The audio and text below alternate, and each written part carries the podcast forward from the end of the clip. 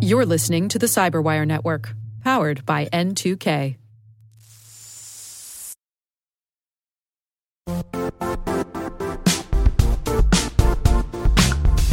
The IT world used to be simpler. You only had to secure and manage environments that you controlled.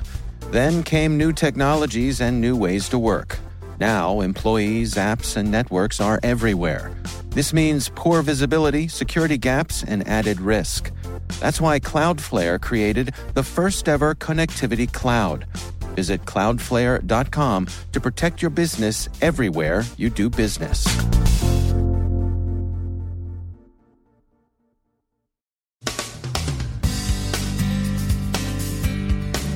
Fears about North Korean instability can wait until it's determined that there's actually instability. An economic espionage campaign targeted the oil and gas sector. Much phishing surrounds government COVID 19 economic relief programs around the world. The U.S. Supreme Court will hear a case involving the Computer Fraud and Abuse Act. Ben Yelin on facial recognition software in a world of medical masks. Our guest is Gonda Lamberink from UL on making product security transparent and accessible to consumers. And if you're studying from home, don't cheat. And a teacher, maybe don't spy.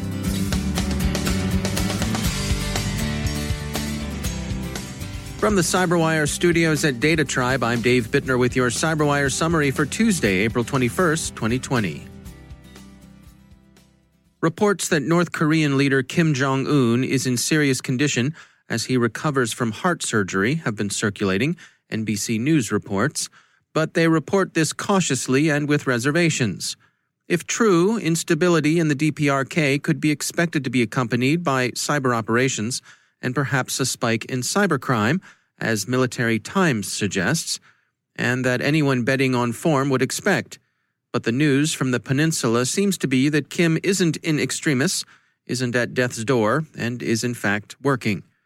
Yonhap summarizes the evidence that things north of the 38th parallel are pretty much as they have been in recent months, as normal as they ever get in that neck of the woods.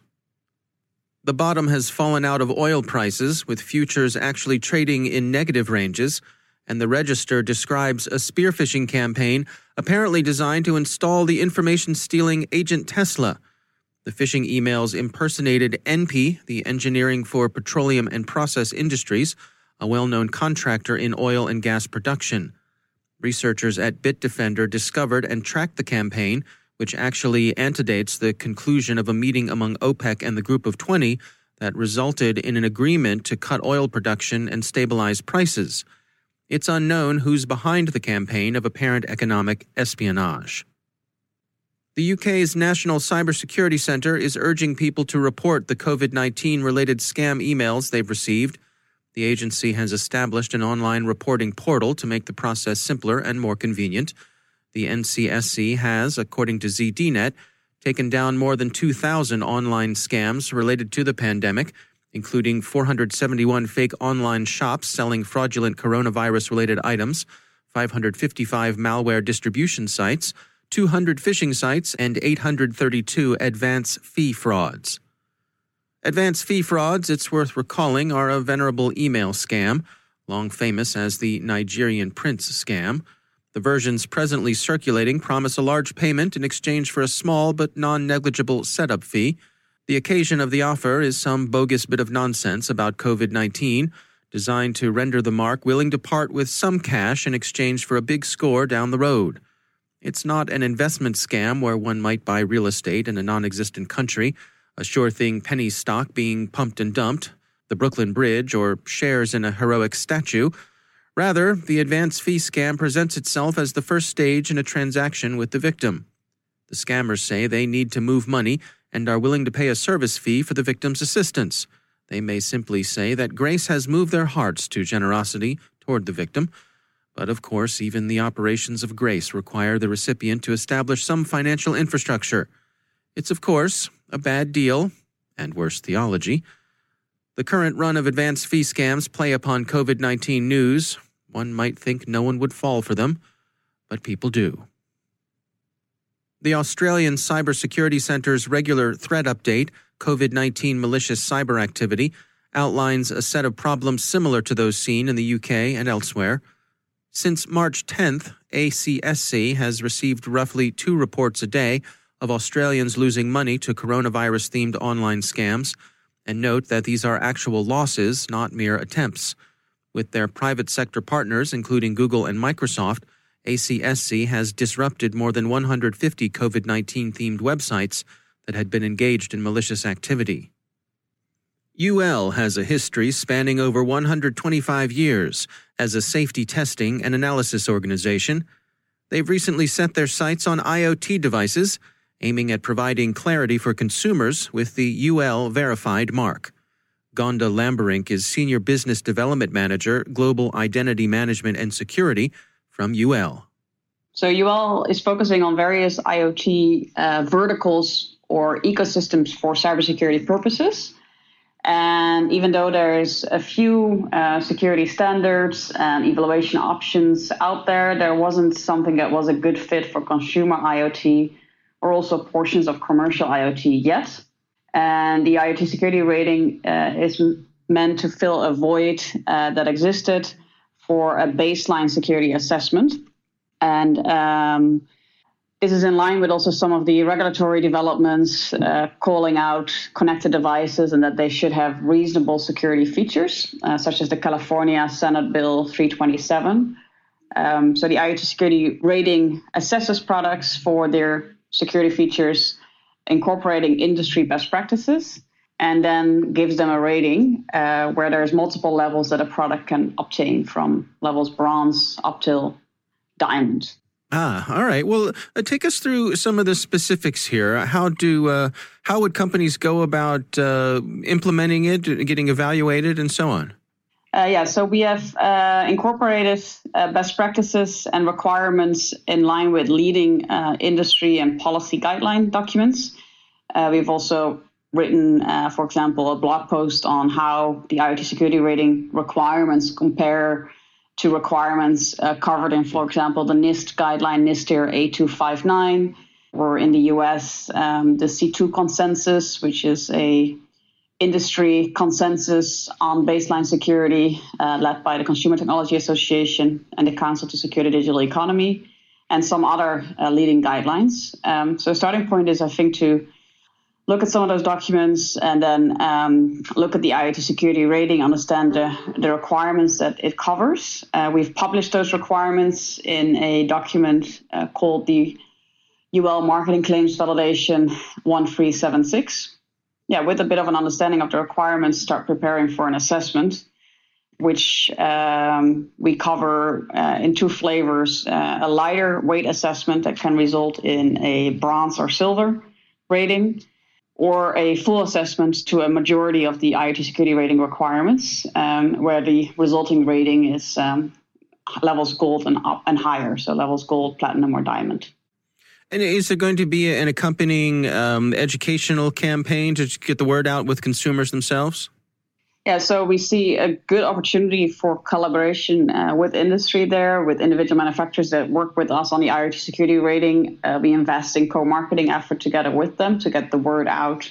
We also see a potential role for retailers here uh, if, if, they can start promoting uh, this label in their retail environments, and then um, hopefully also more direct outreach to to consumers, but probably as part of collaborative effort with with our customers. That's Gonda Lamberink from UL.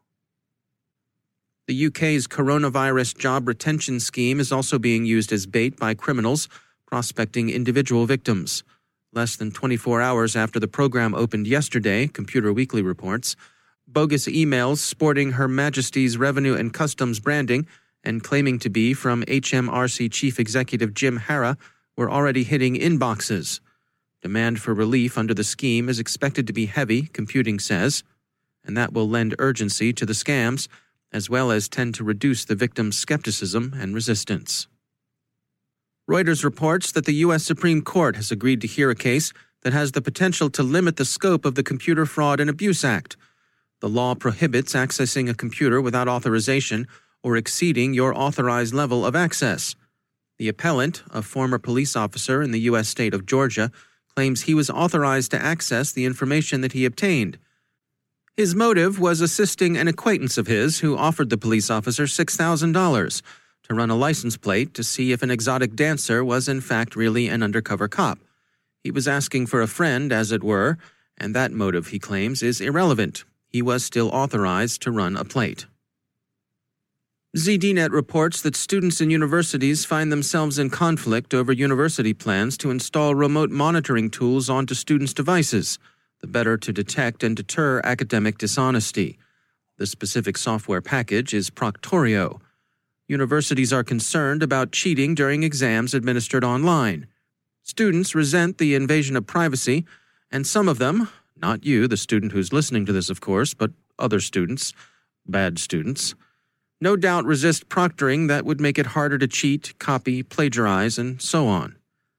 The university's concerns about cheating are reasonable, but so is students' irritation with this kind of dean of studentish hovering that no one likes.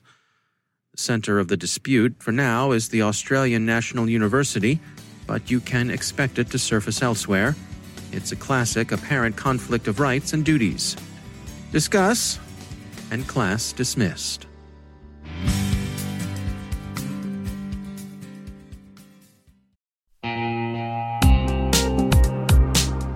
Managing the requirements for modern security programs is increasingly challenging and time consuming. Enter Vanta. Vanta gives you one place to centralize and scale your security program. Quickly assess risk, streamline security reviews, and automate compliance for ISO 27001, SOC 2, and more. You can leverage Vanta's market leading trust management platform to unify risk management and secure the trust of your customers. Plus, use Vanta AI to save time when completing security questionnaires. Cyberwire daily listeners can get $1,000 off by going to vanta.com slash cyber. That's V-A-N-T-A dot com slash cyber.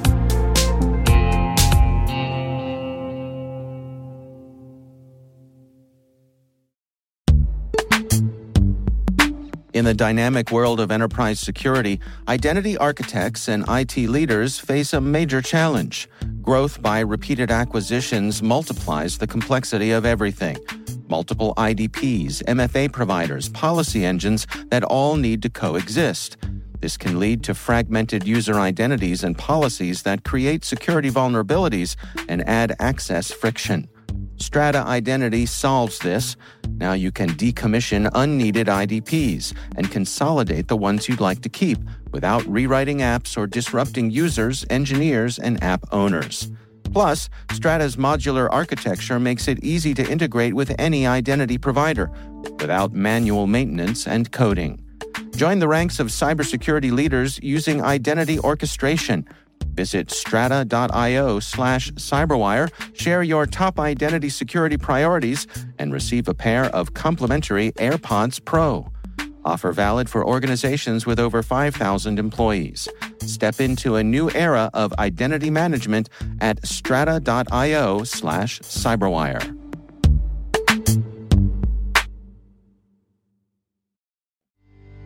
And joining me once again is Ben Yelin. He's from the University of Maryland Center for Health and Homeland Security and also my co host over on the Caveat podcast. Ben, good to speak with you. Good to be with you, Dave. Uh, you know, I was out and about uh, taking a walk, getting outside recently, and uh, being the good citizen that I am, I was wearing a mask to cover my face to help protect myself and others. the I CDC appreciates you, Dave.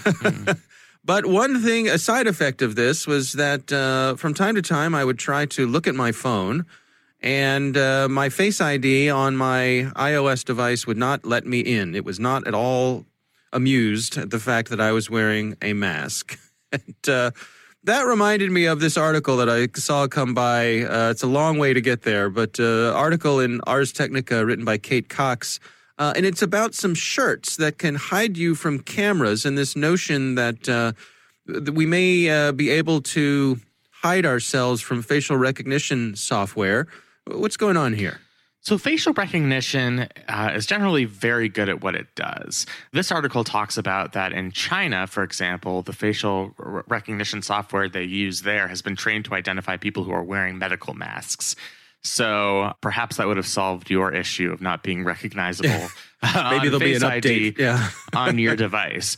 But unlike human beings, according to this article, you can trick the facial recognition software. If you sort of bombard the software with very confusing, incongruous uh, images that you know throw off the learning capability of uh, this artificial intelligence, then you can cloak yourself. Uh, in order to do so, you have to wear probably one of the silliest shirts I've ever seen. uh, and, I, have and I've uh, seen you in person, Ben, and uh, you're not someone who's afraid of silly shirts. I, am so. not. No, uh, I wouldn't call myself a fashionista, um, but I'd probably rather expose uh, my identity to all seven billion people in the world than wear this shirt. And I don't mean that literally. Um, but they do have a picture of it uh, on uh, in this in this article, and they call it a bright adversarial pattern. It looks like the craziest Christmas sweater you've ever worn. Okay. um, I, th- I, think the author jokes that you could probably see this from space, but it does render the wearer of uh, this shirt or sweater invisible to the software looking at this person. So the hmm. question hmm. is, you know, are people concerned enough about privacy in the age of facial recognition that they'd wear these sort of cloaks? Because now yeah. we know that that technology exists. We, humans created the uh, facial recognition software, and humans have figured out a way to provide a cloak to it. Are you drawing attention to yourself just by wearing something like this? Is that enough to uh, to put yourself under suspicion? Absolutely. I mean, if I saw a person wearing this sweater out in public, I would stare at them for several minutes just to figure out what in the world was going on. Um, yeah. So it's sort of a conundrum. To make yourself invisible in the world of facial recognition, you need to wear this very colorful, silly shirt. But that makes you far more visible in the physical world and in public. And that's why I think, you know, even though the technology exists, we're not seeing people go out in public with shirts designed to confuse facial recognition systems or any type of similar software. From a policy point of view, could you be running afoul of any law or anything by doing this? Not the way I read it. There's no law preventing you from you know, providing yourself in an invisible cloak in uh, responding to any sort of facial recognition or similar software. Um, right. I mean, over on the Caveat podcast, you and I have talked about, we've gotten feedback from listeners that there are some places who have prohibitions against masks, for example. But this would not be that. This isn't that. And to somebody who knew nothing about facial recognition or, you know, any type of artificial intelligence, this would seem to just be a silly shirt. So unless mm-hmm. law enforcement were explicitly trained to find these types of shirts, which once you create many of them, it would be hard for them to identify which ones are invisibility cloaks. Then mm-hmm. I don't mm-hmm. even think there's a way of enforcing it. And then you have, you know, potential First Amendment issues of expression, you know, policing what people wear in public as a law enforcement matter um, could get you into some sticky areas. So I don't see a law or policy that would prohibit somebody from wearing one of these invisibility cloaks. Now, yeah. if it becomes enough of a problem that law enforcement isn't able to do its work because we get to a point where most shirts are manufactured to evade this type of technology, then that's where you know Congress could step in and uh, or you know a state legislature could step in and make policy banning this type of shirt. But as we've talked about on this podcast and on the Caveat podcast, the law and the policy making is always behind the technology. And because the mm-hmm. technology mm-hmm. is so new, I don't expect that that's something that we're going to come across in the legal world for a long time. Yeah. I almost wonder if something like this could be a, a, a sort of a badge of honor uh, of someone for people in the know to say, "Hey, I, look at me. I'm, you know, I'm sticking it to the man. Nobody's going to going to track me." And and folks who are aware of it would be able to kind of you know, it'd sort of be like a code word when you're out in public. You know, you give a knowing nod, nod, to, to each other. yeah. pass each other with your with your colorful shirts on. yeah, it's uh, it's sort of like being in the world's nerdiest gang. You know, it's like you, you, you recognize the oddly blotted color scheme, and you're like, I right. I see right. what you're doing here, but right. right. you've they done your research. And, yeah, you've done your research into invisibility cloaks for uh, artificial intelligence. You're one of those people. Um, but yeah, I, I could definitely see that happening. All right. Well, it's interesting uh, research. Again, the stories in uh, Ars Technica. Uh, ben Yelin, thanks for joining us. Thank you.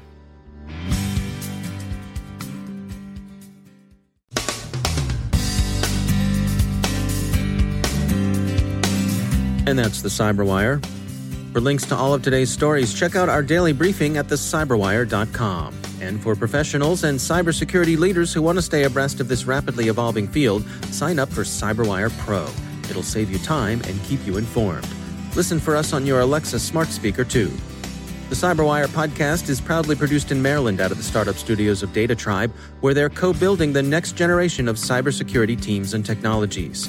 Our amazing CyberWire team is Elliot Peltzman, Puru Prakash, Stefan Vaziri, Kelsey Bond, Tim Nodar, Joe Carrigan, Carole Theriault, Ben Yelin, Nick Veliky, Gina Johnson, Bennett Moe, Chris Russell, John Petrik, Jennifer Eiben, Rick Howard, Peter Kilpe, and I'm Dave Bittner. Thanks for listening. We'll see you back here tomorrow.